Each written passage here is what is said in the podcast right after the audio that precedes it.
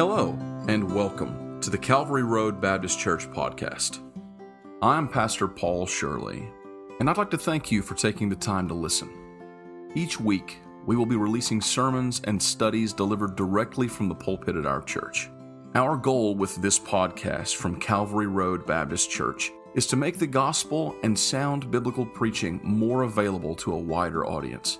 We hope that these sermons will be a blessing and an encouragement to you each week as the scripture reads in Psalm 119 and verse 116 Uphold me according unto thy word, that I may live, and let me not be ashamed of my hope. Now, let's hear from God's word. I submit he's been better than we give him credit for. Amen. Uh, in fact, we don't even really know all the good things he's done. Amen. I mean, he has been exceptionally good. Good when we were watching, good when we weren't watching, good when we were living for Him, good when we were not living for Him. Amen.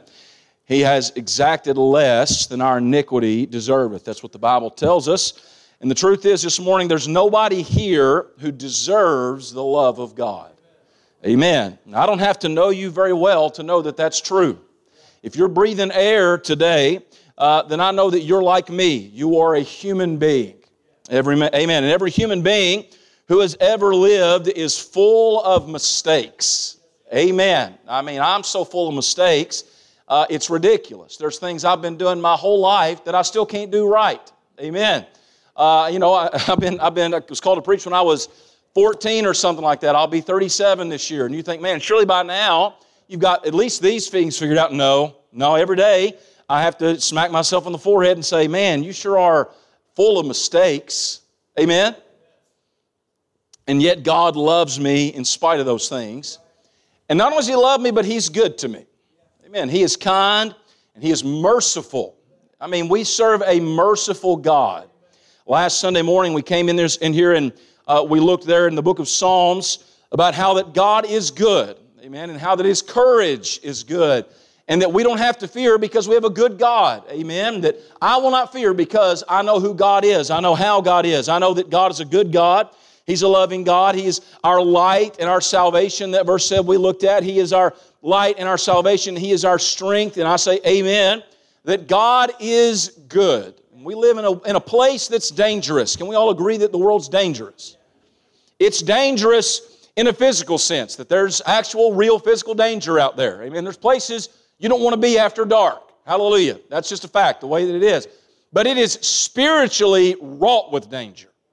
I mean, you can't even turn on the television or pick up your cell phone without the danger of seeing something that is there designed to destroy you spiritually. Amen. I mean, we live in a place that is so spiritually dark. I mean, we're surrounded by danger. But the Bible says this we have no reason to fear. Why? Because God is with us. Amen. That we can overcome the darkness of the world because He's our light. We can overcome the attacks of the world because He's our salvation and we can run into Him and be safe. And we can overcome the weakness of our own flesh because He is our strength. Amen. God's good. He's good. Psalm chapter 118 this morning, if the Lord will help me, I want to preach uh, our second thought on this fact of God being good, the goodness of God here in Psalm chapter 118. I, I referenced a verse from this chapter last week uh, and, and I went and read the, cha- the chapter. And when I did, the Lord struck my heart with some verses here at the beginning. So I came back here this week looking at it, and, and hopefully the Lord will help us as we look here today concerning the goodness of God. We see how that His courage is good this morning. I want to look in Psalm 118, and we'll start in verse number one. We'll read about nine verses, and then we'll read a couple there at the very end of the chapter. Uh, let's begin reading here in Psalm chapter 118, verse number one. Uh, are you there with me? Say amen. Amen. Verse number one of Psalms 118 says this Oh, give thanks unto the Lord, for he is good. And I say, Amen. He is good. Why? Because his mercy endureth forever. Let Israel now say that his mercy endureth forever. Let the, the house of Aaron, I turned house and Aaron into one word, Aaron. The house of Aaron now say that his mercy endureth forever. Let them now that fear the Lord say that his mercy endureth forever.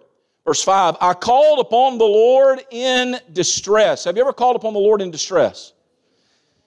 I called upon the Lord in distress. The Lord answered me and set me in a large place. The Lord is on my side. Amen. I will not fear.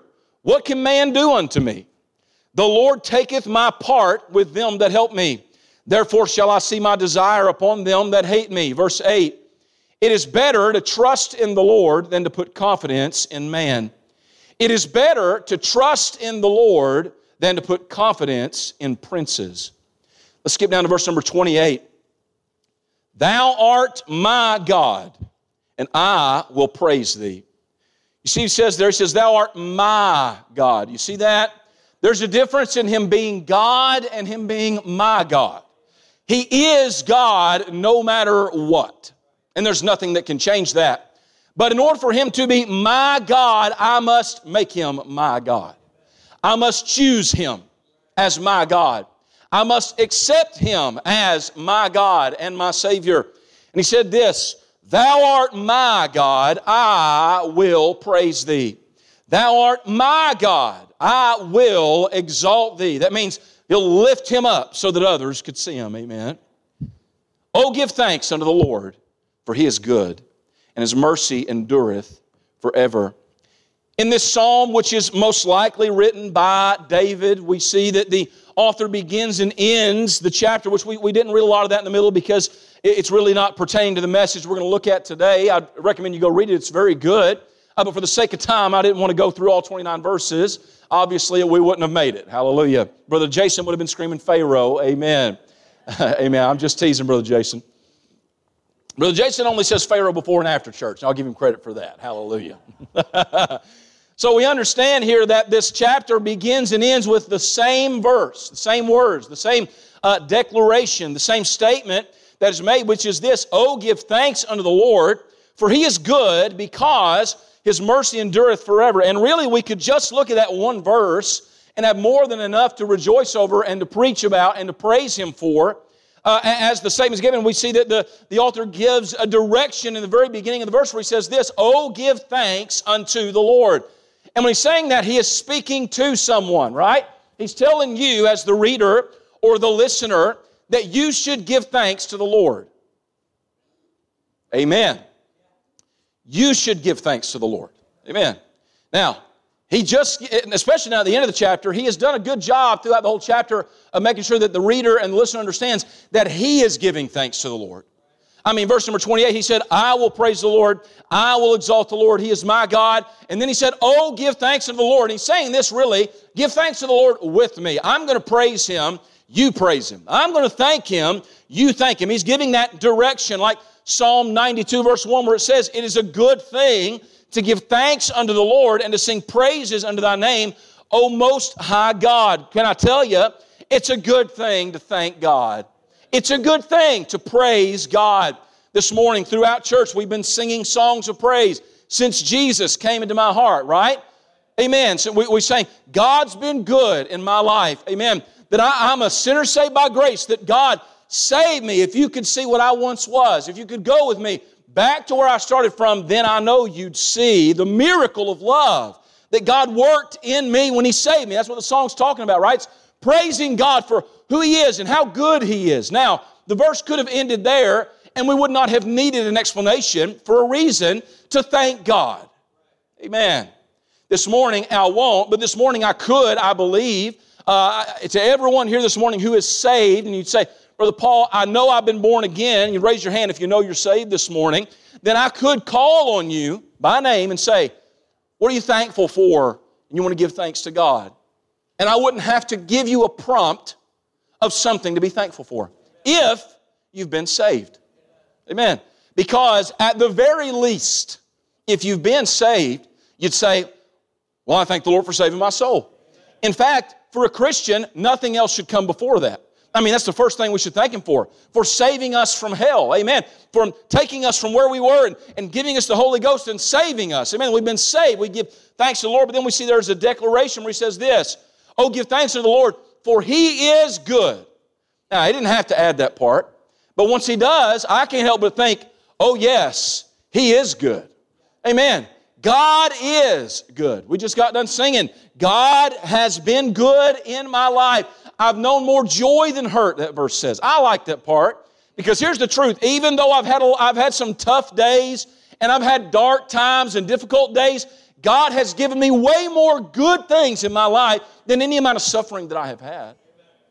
Sometimes it's hard to see that when you're in the middle of a valley, but if we look back over our lives, we'll see that. That's what the song says. Lately, I've been looking back. And you see all the, the tough times, but overshadowing all those difficult days are the good things and the good days that God has given us.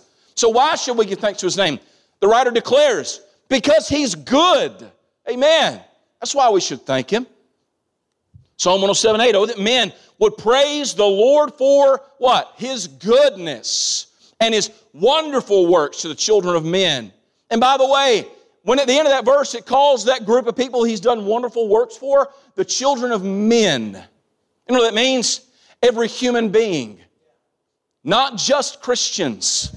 Did y'all know that God's been good to the sinner? God's been good to the atheist? Amen. God's been good to every soul who's breathed air by giving them life and giving them grace and giving His Son, for God so loved the world that He gave His only begotten Son. Amen. Y'all, y'all still with me this morning? God is good. And that's the declaration. Then he gives the description of God where he says this. He said, Oh, let us, oh, give thanks unto the Lord, for he is good, because his mercy endureth forever. So now we could say God's been good, and like I just tried to do, we could begin to name all the ways that God has been good. But the psalmist said there's one particular way in which God has been good that overshadows all the other things right now.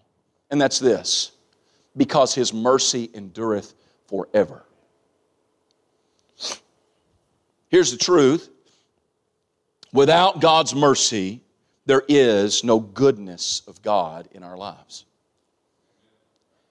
Every ounce of goodness in your life is a picture of the mercy of God. Amen. Amen. This morning we called out birthdays, and Brother Jerry tried to escape, but he didn't know that there is no escape. Amen. There is no escape. That birthday, Brother Jerry, is, is a picture of the goodness of God. He's giving you another year. Just a couple weeks ago, we stood, or we, we sang and celebrated with Pop and Martha for how many years was it? 66, that's what I thought. 66 years of marriage. That's the mercy of God. Amen. You know how I know? Because I'm married. And I know that I don't know if my I don't know if my wife will make it 66 years without killing me. Hallelujah. Amen. Sometimes, you know, it's the mercy of God. That God, I mean, you think about your worst, the worst day in your marriage. Amen. You think about the worst day in your Christian walk with God. Because you know, you know, we say, we say, well, let's not judge people by their worst day, right? But in the eyes of the law, that is how you are judged. The worst thing you have ever done, that is who you are. That's a bleak outlook, isn't it? So if God is going to judge me on the worst I've been, every good thing that's happened in my life is nothing less than the mercy of God. Amen. God's been more merciful to you than you would be to anybody else. God's been more merciful to you than your employer will be. God's been more merciful to you than your parents would have been, and your grandparents would have been, than your husband or your wife would have been. Amen. Amen. It takes a, it takes a special working of God for someone to go through times of, of unfaithfulness. Amen. Times of betrayal, times of trotting grace under feet, and for the person who is being abused in the relationship to keep giving more long suffering and mercy. Amen. If we were to survey marriages that are uh, in the same shape as our relationship is with God, one, being perfect and faithful, and I mean just always there, never failing, always providing, always being good, and the other only faithful 10% of the time, we'd say, look, there comes a point in every person's life where they've got to figure out something to do, right? And yet, that is our relationship with God. So don't think for a second that the goodness of God in your life is because, well, you know what, I think I've been pretty good this week. So I deserve a little blessing from God. No, no, no. Every blessing He gives is His mercy. Amen. It is Him giving it to you because He looks down and because of the blood of Christ, He don't see all the bad. Amen. He don't see all the wicked. Brother Tim was talking about that word wretched this morning in Sunday school. Let's just be real. We're wretched. Amen. Oh, wretched man that I am is what Paul said. And that fact is, each one of us, if we look at who we really are, how we really think, how we really feel, half the time, we're not fit to be in God's house, much less for God to pour His blessings out on us. And yet, in spite of all of that, He is good and his mercy endureth how long? Forever. Not till tomorrow and not till the next day, but literally throughout all of eternity, God's mercy will never run out. Amen. God is good. The goodness of the Lord is present this morning in the fact that his mercy is good. Amen.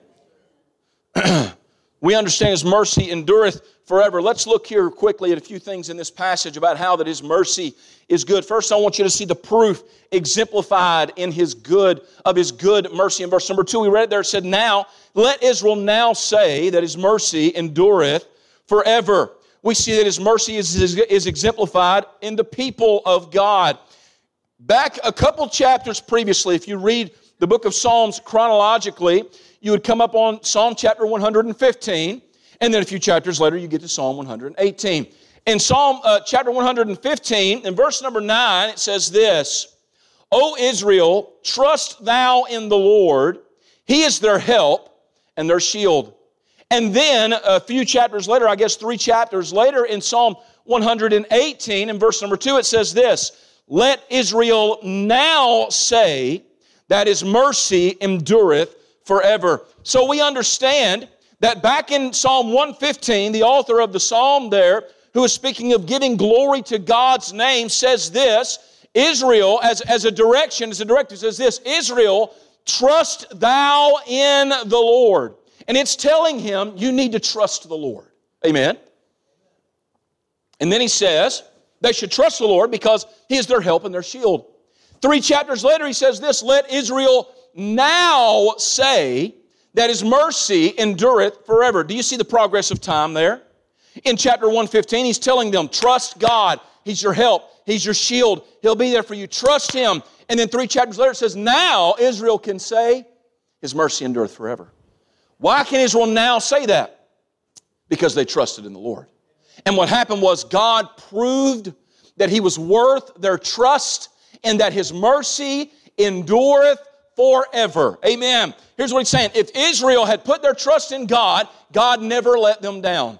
Amen. That he had mercy for them and mercy for them and mercy for them. We don't have time to do it today, but we could go through the whole Old Testament and see how that Israel would fail God, but if they would then turn away from their wicked ways, repent, amen, ask God to forgive them, that God would restore them. How many times did God do that? Over and over and over and over and over throughout the Bible. Over and over. How do we know? Because the Bible tells us that He did.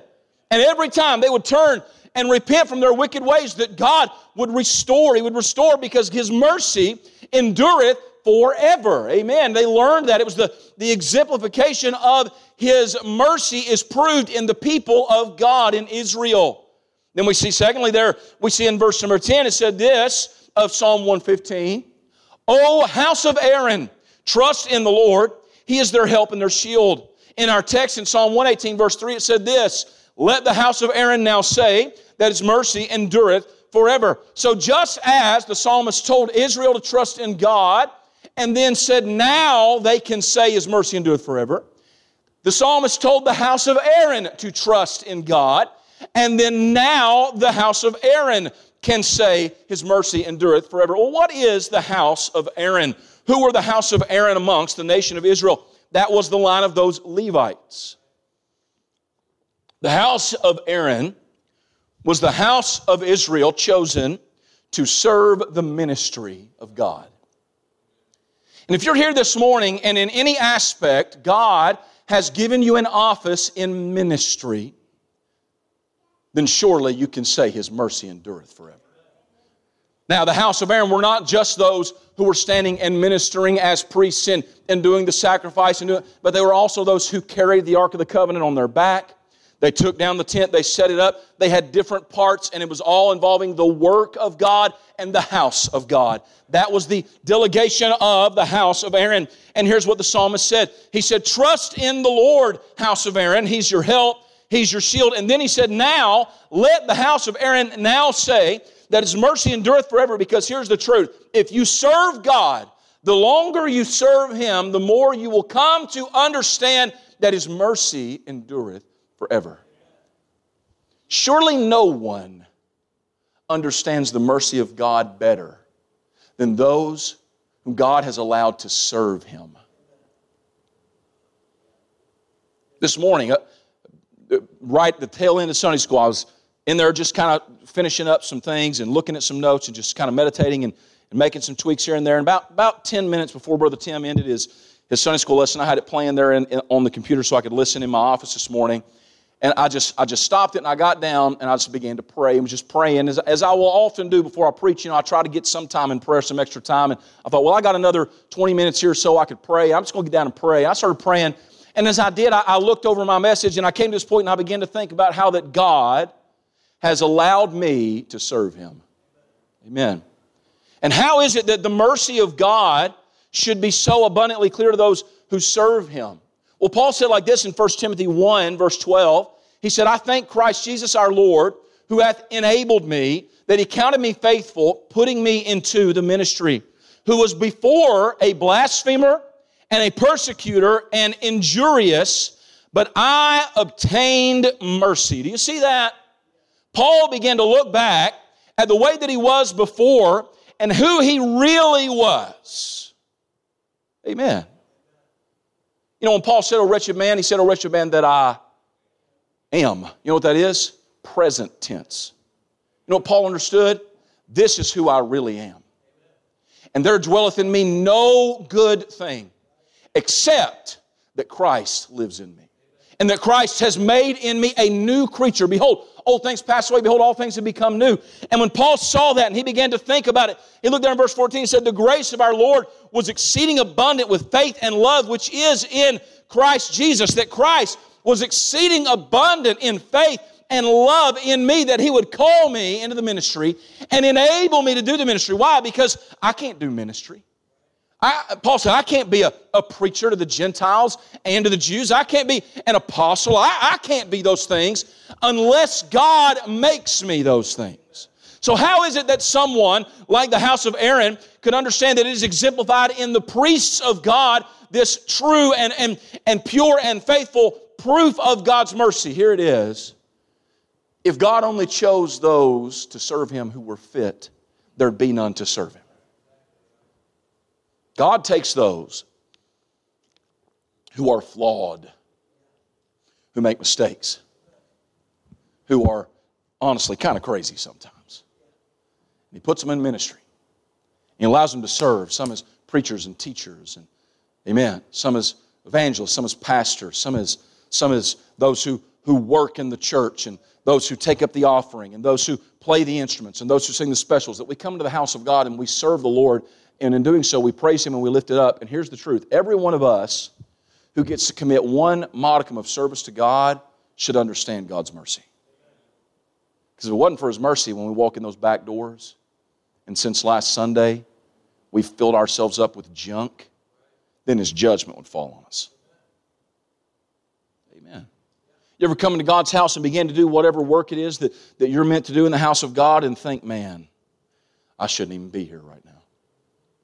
Because of the way you've lived, and the way you've talked, and the way you've acted. You know what that is? His mercy is good, and it endureth forever.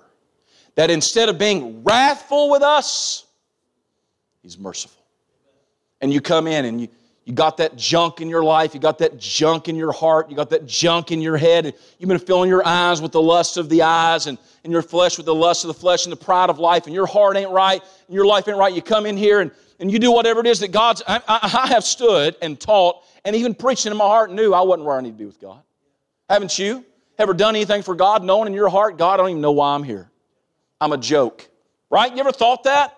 Am I the only one this morning who's ever thought that? You know why? God don't strike us down because His mercy endureth forever. Amen. Because his mercy endureth forever. And if God showed the grace and the mercy there to the priests of Aaron, then surely we can understand it to an even greater extent because he has saved us by the blood of Christ who are unworthy.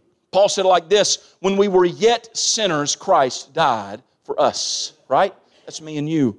His mercy is exemplified in the people of God. It's exemplified in the priests of God. It's exemplified in the proselytes of God. That's the believers. Next there in verse number 11 of chapter 115, he said this Ye that fear the Lord, trust in the Lord. He is their help and their shield. Psalm 118 and verse number 4 Let them now that fear the Lord say that his mercy endureth forever. Who is this that feareth the Lord? Who are those that fear the Lord? Back in, in, in chapter 115, verse 12 said this The Lord hath been mindful of us, he will bless us. He will bless the house of Israel. He will bless the house of Aaron. He will bless them that fear the Lord. That's three different groups. The house of Israel, that's God's chosen people. The house of Aaron, that's specifically those who are the priests and chosen for the specific service of God. But what about those that fear the Lord? Well, that's those who put their fear and their faith and their trust in God. You know who that is? It's you. Has there been a time in your life where you obeyed Psalm 115 and verse number 11 and you, you put your trust in the Lord? Have you? With what? Well, if nothing else, with this, your immortal soul. If you're here and you're saved, say, Brother Paul, I have trusted the Lord with my immortal soul, with salvation. I've been saved. Well, then you surely can understand now that His mercy endureth forever. Amen. That He would save you, knowing who you'd be, knowing how you'd be, Amen. That He would in no wise cast us out, that He would never leave us nor forsake us, in spite of who we are. Surely we can understand that God's proof is exemplified in us, that His mercy is good and it endures forever. Surely we can see that.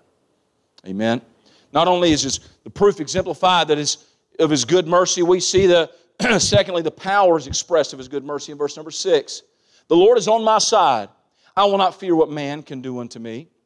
I will not fear what can man do unto me. Verse number seven, the Lord taketh my part with them that help me. Therefore shall I see my desire upon them that hate me. We see his power is encouraging in verse number six, where he says, The Lord is on my side.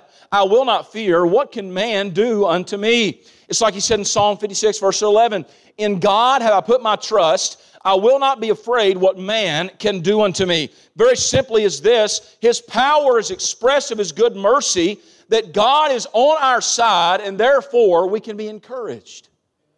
When you are in a low place, when you are in a fearful place, when you are in an uncertain place, there is something special about knowing that somebody is on your side. And can I tell you something this morning? God is always on your side. When no one else is on your side, the God of heaven looks down on us and in His great mercy, not seeing us for who we are and how we are and at our worst, He loves us and He is with us. Jesus said that we're in His Father's hand and no one can pluck us out of His Father's hand because He is with us. Amen. He's on our side. It is an, an encouraging power that there is nothing that can happen, as the Bible said, that can separate us from the love of God. Amen. His power is encouraging. His power is enveloping. In verse 7 said, The Lord taketh my part with them that help me. God helps those who help his own. In other words, the power of God envelops all those who love him and who love his people. And this psalmist looked around and said, There are those who are helping me. The Lord is going to take my part with them. He is going to be with them on my side. That as it, here's the picture of it.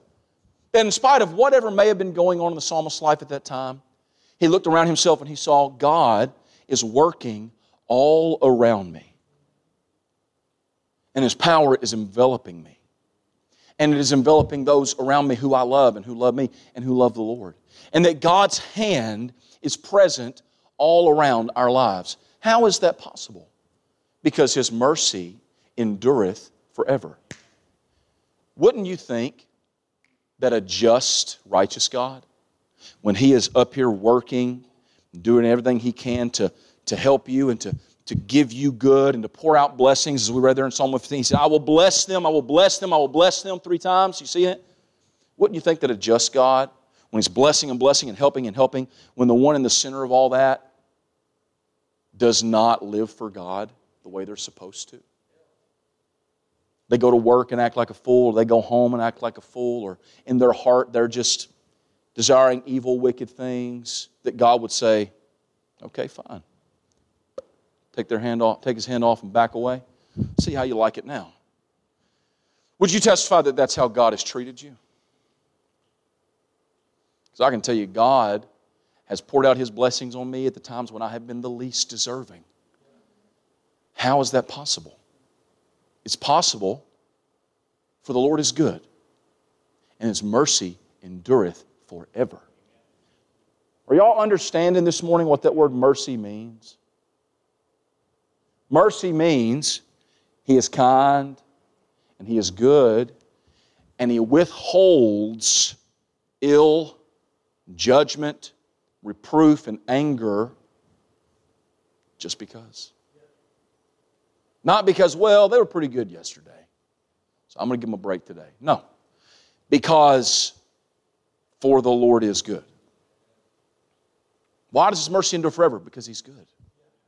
Not because you're good, and not because you were good yesterday, and not because He knows, well, next week they'll get it together. That's not why. It's just because He's good, because He loves you. The Lord is good, His mercy endureth forever. And His power proves that mercy. His power is shown, His power is expressed in that mercy that He would encourage us and help us. What can man do unto me as long as I am with my God? I won't fear man. His power envelops us, and all around us He's working, and His power is enduring. And He said this, Therefore shall I see my desire upon them that hate me. You know what that tells me? And you understand when you read the book of Psalms, a lot of times it's written during times of warfare and times of actual physical struggle between Israel and other nations. And that's probably what's being talked about here. Those who hate him and those who are his enemy and are trying to destroy him. He said this that God will bring vengeance on them because of what they've done to me, because God loves me. Well, who is our enemy? Who is our enemy? Satan. In fact, the Bible says we war not against flesh and blood. So, a lot of the people that you look at sometime and think, well, they're my enemy, they're really not. We are fighting a spiritual warfare, but we have enemies aplenty. And there are people, there's flesh and blood being influenced and driven and controlled by our enemy, and that is the devil, right? He's that wicked one. That's him. He's the, the little g God of this world, the prince of the powers of the air. That's who he is, right? One day, God is going to exact our desire for, judge, for judgment, for vengeance on him because of what he did to all of God's children. And it's going to be glorious and I'm not going to shed one tear. Amen. Because he deserves it.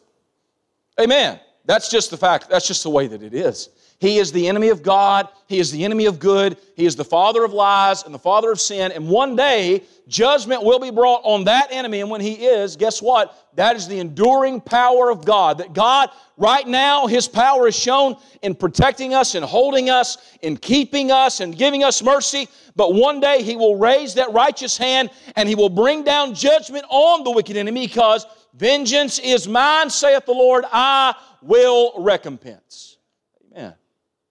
His power. His power expresses his mercy. And we see the peace expounded in his good mercy in verse number 8 of our text. Verse number 8 of our text says this It is better to trust in the Lord than to put confidence in men. There's two words there uh, connected. Those two words are trust and confidence. Trust and confidence are two very similar but slightly different things. Trust is defined as a reliance or resting of the mind on the integrity, veracity, justice, friendship, or other sound principle of another person. That's trust. It is a reliance or resting of the mind on the good things in something, right? Or the, the integrity of it. A, confidence, however, is defined very similarly as an assurance of the mind or firm belief in the integrity, stability, veracity of another, right? So they're very similar. But I would submit this, uh, this difference in the two. Trust is the presently elected choice to rely on something. I'm choosing to put my trust in something. I'm, I'm trusting. That's the direction of Psalm 15. 115 we read. Trust in the Lord. Trust in the Lord. It is a current, presently elected action and choice. Confidence is the previously established choice that you can rely on something. I have put my trust in it, and therefore I can have confidence. You understand? They are, in, they are, they are inseparably linked together. And our verse says this It is better to trust in the Lord than to have confidence in man. The reason for that is because this God is faithful among the faithless.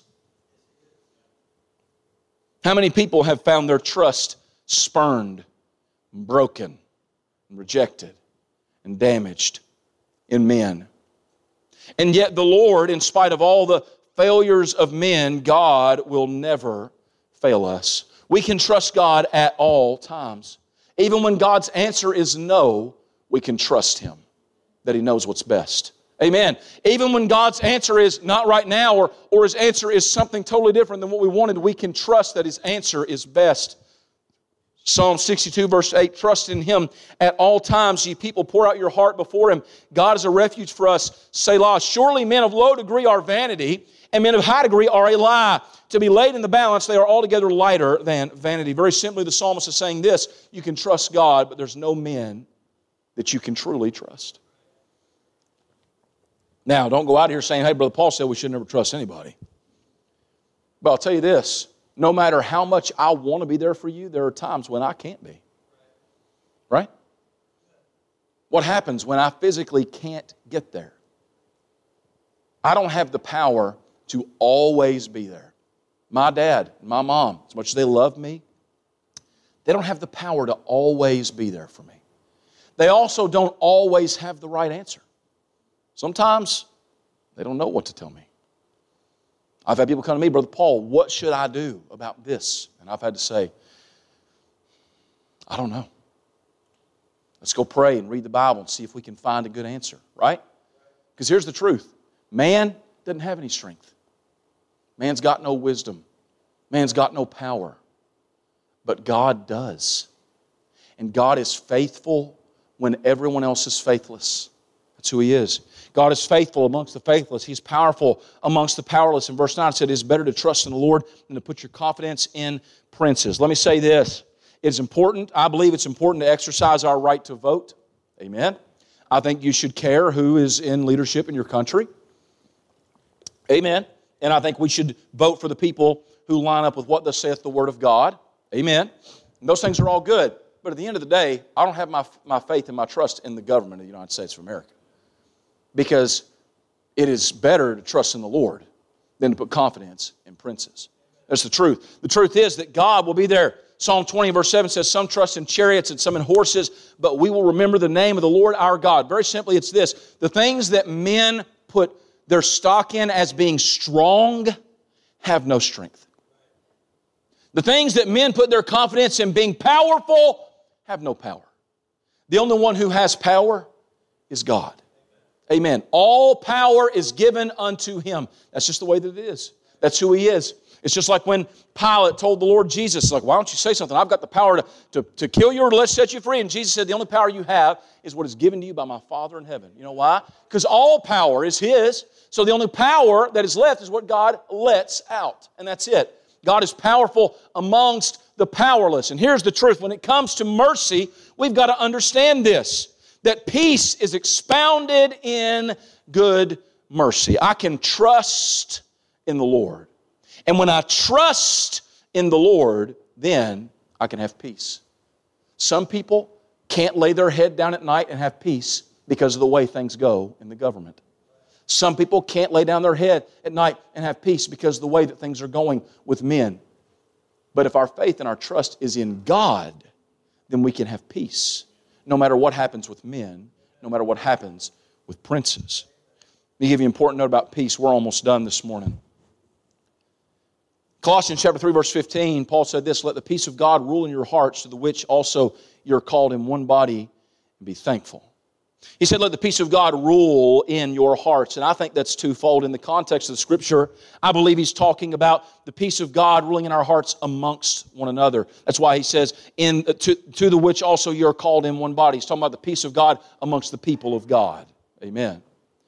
But that peace of God that rules in our hearts is also in Philippians called the peace of God which passeth understanding.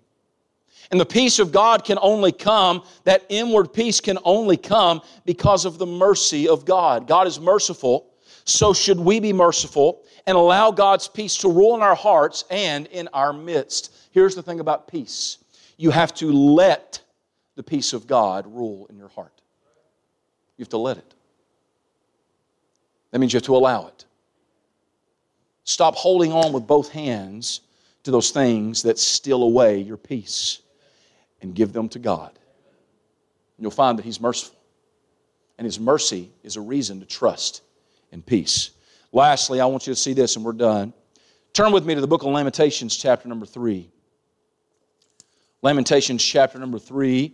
We could begin reading in verse number 1 and go all the way down through verse number 20. We won't, but we read down through here, and, and Jeremiah speaking about the wrath of God. He's speaking about the affliction of God and that how that he has been, he has literally been, uh, he's been subjected to the judgment of God around his people and that the judgment of God around his people has also put him in the midst of judgment. Verse 6, he said, He set me in dark places as they that be dead of old. And Jeremiah has literally been put down in pits, he's been put in stocks. And all this because of trying to serve the Lord. He has, he's been the derision of his people. He's experienced bitterness. He's gone through very difficult times. And in verse 19, he said, Remembering mine affliction and my misery, the wormwood and the gall. So Jeremiah is looking at his life and he's seeing dark days, dark times, difficult times. But the last thing I want us to see this morning as we consider the mercy of God is the personal experience of His good mercy. Because here's the truth. This morning I'm standing here reading the Bible, trying to, to shine a light on God's mercy. For those of you who are here this morning who are saved, who are right with God, who are, who are, who are listening this morning, when, when we talk about the mercy of God, you know what I'm talking about. Amen. And you'll hear a amen. You'll see a hand go up, or you'll see a amen, a nod, and, and, and a look like, that's right. That if God treated me the way I deserve to be treated, He wouldn't be good to me like He is. He loves me in spite of me and all those things. We don't understand all those things. But then you look around and there's some faces where you wonder, right? Do they get it? Do they see it? Because Jeremiah spent 20 verses looking around and he said this I'm remembering my affliction, I'm remembering my misery, I'm remembering the wormwood and the gall, the bitterness of life. Right? Let's be honest. Sometimes we get caught up in that, don't we? Sometimes we look around and we say, I don't know, man. Sometimes I just think God's not really been all that good to me. Can I tell you what you're doing? You're doing the same thing that the children of Israel did. They looked back at Egypt and they said, Oh, they, there was leeks and onions and, and meat. And now we're choking on this heaven bread. Right? They were remembering it wrong. They were focusing on the wrong things. They were focusing on, on the things that were worldly and that were not of God. They, they were focusing on the wrong things. But here's the truth Jeremiah, after he, he laments all the pain and the suffering and the gall and the wormwood and the bitterness, he said this in verse number 21. He remembers God's mercy.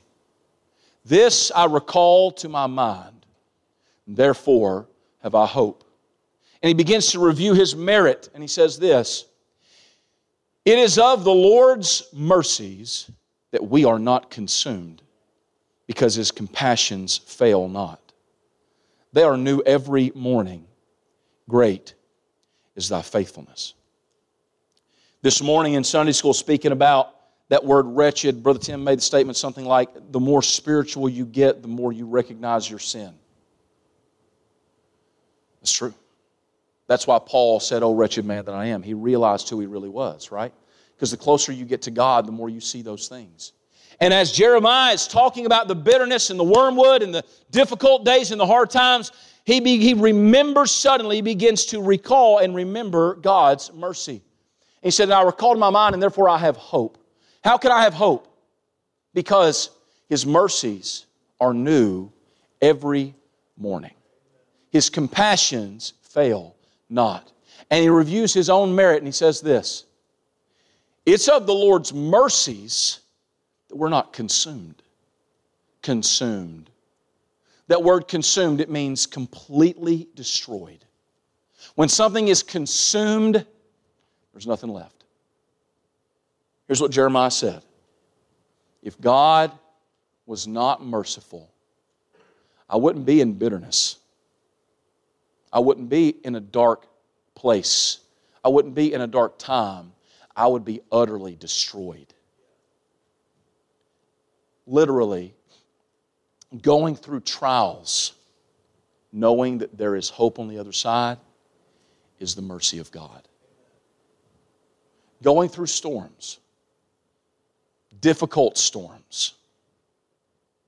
People lose loved ones every day. Difficult. This weekend, people will recall, they will remember ones they've lost who gave their lives in service to our country. And when they do, they'll experience sorrow. Right? But if we are saved, then we can recall this to our mind. And even in the midst of dark days, even in the midst of difficult times, even in the midst of storms, great storms, we can have hope. Why? Because it is of the Lord's mercies that we are not consumed, because his compassions fail not. They are new every morning. Great is thy faithfulness. Very simply, there is no day that ends in darkness and does not resurrect with a bright morning for a Christian. For a Christian, the end is hope. For a Christian, the end is joy.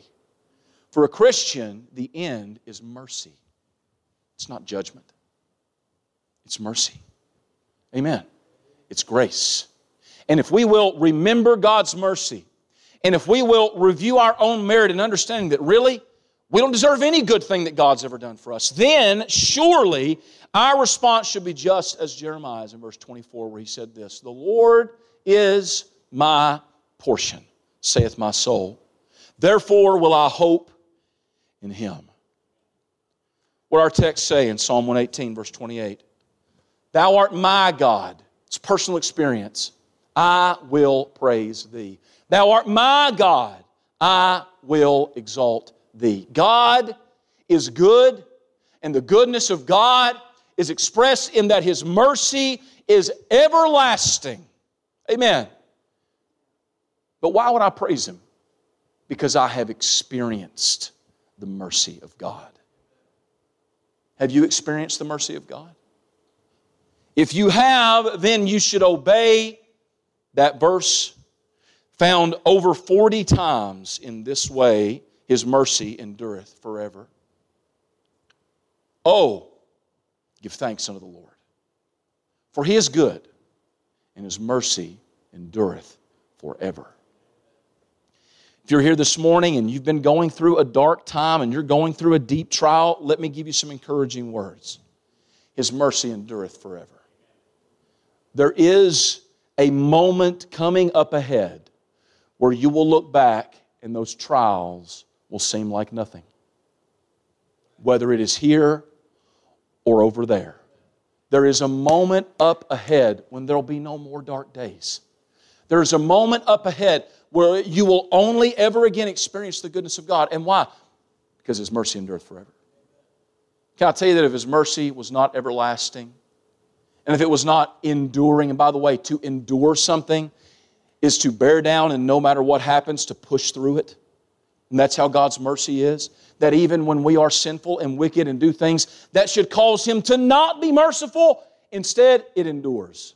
It endures us. And it continues being merciful. And He continues to pour out His grace. Why? For the Lord is good. The Lord is good. Let's all stand.